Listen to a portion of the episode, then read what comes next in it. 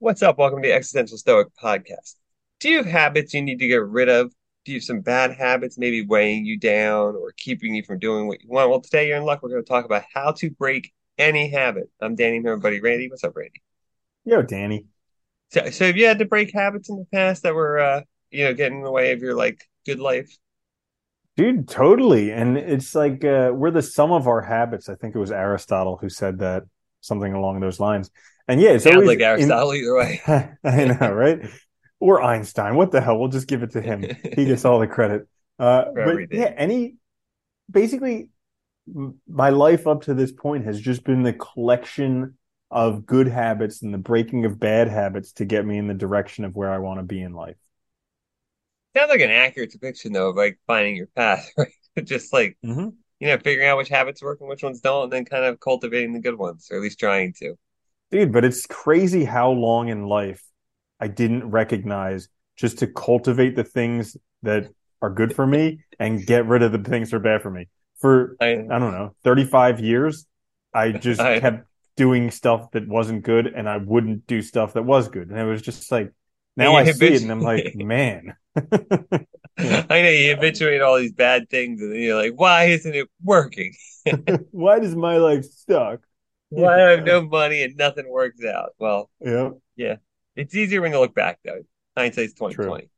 Well, we each have a few tips for you today. I'm going to start. So my first one is substitution. I'm sure you've all heard this, but I think it is important. Um, so you know, identifying obviously with habit that you want to get rid of, but also substituting with something else that's ideally something you enjoy and that's beneficial to try and break it. So sometimes they say, you know, I've heard this said like um for people that are trying to quit smoking, for instance, like cold turkey, like doing something like taking a walk or drinking juice or something every time you have that urge. It's just something to replace it.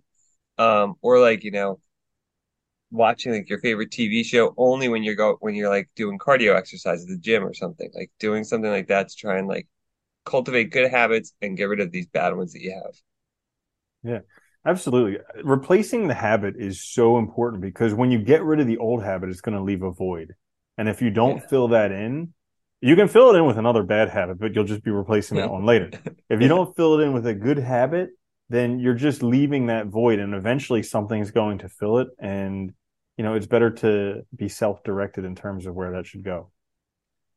So my first one for how to break any habit is you need to get angry. Like use anger being fed up to your advantage. And truly, I know this is going, a lot of people probably won't like this, but I think you actually need to reach bottom a lot of times. Like, dude, I was, okay, so get this. I was watching this interview. Uh, there's this guy, Alex Hormozi. He has a pretty popular channel. And he was talking, I mean, he's like super fit. He's Yeah. like Arnold Schwarzenegger in his heyday. He got jacked, yeah. Yeah. And so he was talking with a dude who was probably 400 pounds, uh, who wanted to get wanted to get more fit. And he's like, "Oh, I just can't do it. What would be your advice for me?"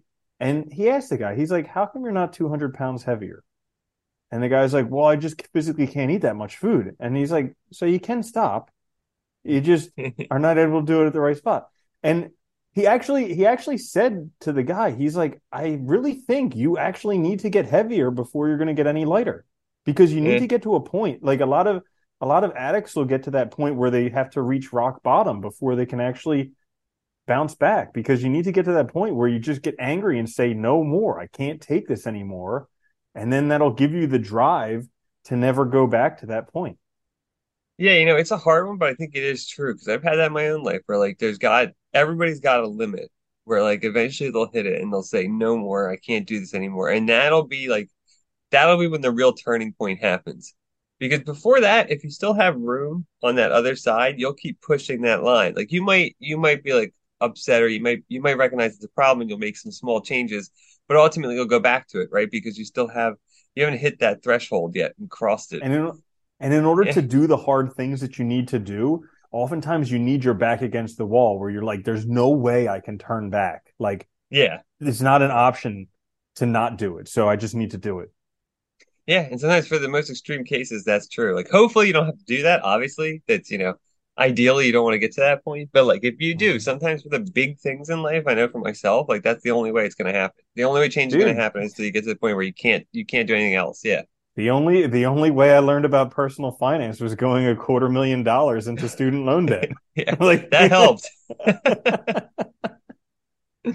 Surprisingly helpful to make you want to learn about it, right? right. Oh God. My my second one is identify your goals. And this I think is important too. Like know why you're doing it. Like if you're trying to get rid of a habit, don't just like it's one thing to recognize something's bad or not helpful or, or you know hindering your life, but know why you're actually doing it. Have a clear plan in mind. Know what's why it's going to help you to get over this thing. You know what you're trying to work towards, because having that higher order goal, I think, can be extremely helpful. I think it, it can keep people from like really, you know, bottoming out. It can keep them from like you know failing completely. You know, you have something to work towards, and you have a reason to do it. Oh yeah, absolutely. It'll give you the it'll give you the drive to keep going forward when times get tough. Yeah. yeah. So it's definitely necessary to have that. My next one, again, this is going to probably be counter to what a lot of people have been taught from social media and all this other stuff. But so the common the common philosophy or common knowledge is it takes 28 days or many months to develop a habit. But actually, I'm listening to this book, The Four Day Win, by none other than Martha Beck. Oh. Okay, oh. go figure. Great author. Right and yeah. she's talking about she's talking about how she was in in her PhD research. She was studying like people with eating problems, and she was like, none of them would commit to seven days. When she would say, "Can you do something for seven days?" They would be like, "Nope." And then, but she was interviewing a lot of people who had successes, and they all said, "Oh yeah, it came back to this time when like three or four days something changed, and then I thought I could carry it on." And she started asking people, "Can you do it for four days?" And they're like, yeah. And it's because our mind can actually like grok four days. Like we have we have names for them. Yesterday, today, tomorrow, day after. Anything else is just like the future or the past. But like so our mind can can grasp those things. And we're like, ah, four days. Who can't do something for four days? But a week, you're like, ah, but what about the weekend? I mean, there's gonna be Friday and Saturday. And so like actually and and she found out that like when she got people to just do something for four days, it gets over that initial hump like the difficult part and then you're already over that hump of the difficult part and you're like well i already did four days why wouldn't i just continue it now yeah you know that's true because you prove to yourself that you can do it in the first place right you actually prove you can resist or you can break that habit for a few days and then that gives you that motivation it at least shows you you can do something you have self-control and then it's like yeah why not why not do another four but like you said too it's also it's something we can grasp it's reasonable it's a shorter amount of time I like that. Mm-hmm. Yeah, because you usually hear like 28 days. You usually hear like you know even 60 or 90 in some cases. Like that's a long time. It's too far in the future for us to even. A calculate. lot of willpower. Yeah, yeah. I don't have that much. Yeah.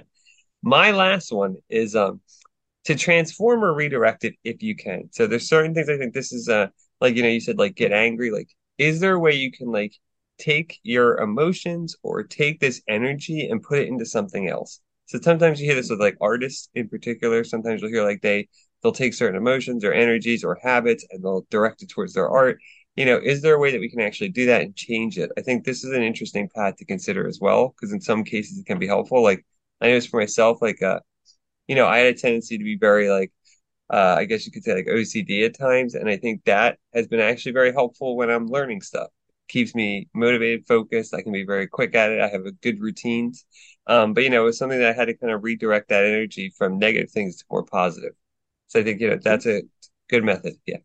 Yeah, that's a great one. Like I remember uh, when I was suffering more heavily from seasonal affective disorder or seasonal depression, uh, what I would do because my my my typical go to was feel terrible about myself and then get into the spiraling loop about feeling terrible about myself.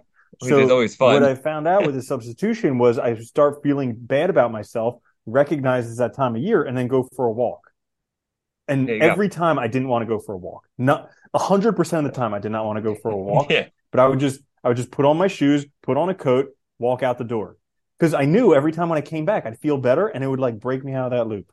Yeah, you know what's funny? I meant to tell you, I did this just on the side. I heard something the other day. They did a study and there's I forget the chemical name, but there's a certain chemical when you do light exercise, like walking, it doesn't have to be heavy. You don't have to like lose your breath or anything. There's a certain chemical that's released that helps with anxiety. And they said that's why like when you're, you're suffering from anxiety and depression, even if you don't want to, like light exercise, like a walk, is great because it releases this chemical that helps you deal with stress and helps mitigate it. So it like really does help. It does. You don't have to be like it doesn't have to be heavy. You don't have to lift weights. You don't do anything where you're out of breath. Just a walk. Yeah. Yeah. That's Amazing. the thing. Like you can't wait until you want to do things to do them. You just have to do them, and then you'll want to do them. you know? yeah. It's crazy. Counterintuitive. Yeah, to force yourself. So, so my last one for how to break any habit is become a different person. Like, hmm. Let's say you want to be someone who's who's physically fit. Don't be like, well, I'm trying to lose weight. I'm trying to gain muscle. Be like, no, I'm a physically fit person. What would a physically fit person do? Like, it, here's a here's an instance from my life. I used to smoke cigarettes, and it got to a point where I was angry. I was pissed off being addicted. I hated it. I hated waking up in the morning having a cigarette, having a cigarette before going to sleep, after every meal having a cigarette. You know, like it, it just got to be annoying. And so I went and I got hypnotized. And the crazy thing was, in one session, it was gone because all he did was he changed my perspective of who I was. Before that, I was a smoker who was addicted. Literally one hypnosis session, and he changed it to I'm not I'm not a smoker. Like people would offer me a cigarette, and I'm like, no, I don't smoke. And it was like it was literally like the next day, and it was crazy how it left me because before I would get like real antsy, like I'd really want a cigarette, I could feel the addiction, but then yeah. afterwards it was just like I knew that I didn't want to smoke, so the the feeling would come up. I'd be like, no, nah, I don't want to smoke. I'm not a smoker, and it would just pass. That's going too, because it like really changes. He changed your thinking so you weren't that type of person anymore, right? You were a different type of person. It gave you the power of that choice again that you didn't think you have. And I like that. I like that one of changing, becoming a different person because you're right. Like, I mean, so often, like our habits define us. It's like you need to think that you're somebody else, and you need to get that mindset to where like I'm not that person anymore. I have choice now because when we think we are a certain way, we think of it as not having choice. It's like we're yeah. we're stuck in that and we lose our autonomy. So it's like it's a way to regain it and to regain like our, our control, right? Like. Yeah, and it's something it's something you can do yourself. You don't even need to be hypnotized. Like I know Les Brown talks about it all the time. He's a motivational speaker, and he was he talks about how like it took him years to become a millionaire. He could have done it a long time ago, but the hardest person to convince was himself. Yeah. And then once he convinced himself, it happened immediately. And yeah. so oftentimes that's how it is. We're like we're we're we're not able to convince ourselves. Once we convince ourselves that it's possible, then we figure out a way to get there well, all those limitations fall apart, right? They break down. That's the important thing. It's a good one. Mm-hmm. I like that. So there you have it then. How to break any habit. Thanks for listening to the Existential Stoic podcast. We'll be back later this week with a full length episode. Check us out on YouTube or wherever you get your podcast. Please like, subscribe, and share. It helps us out a lot. And until next time, later, Randy. Later, Danny.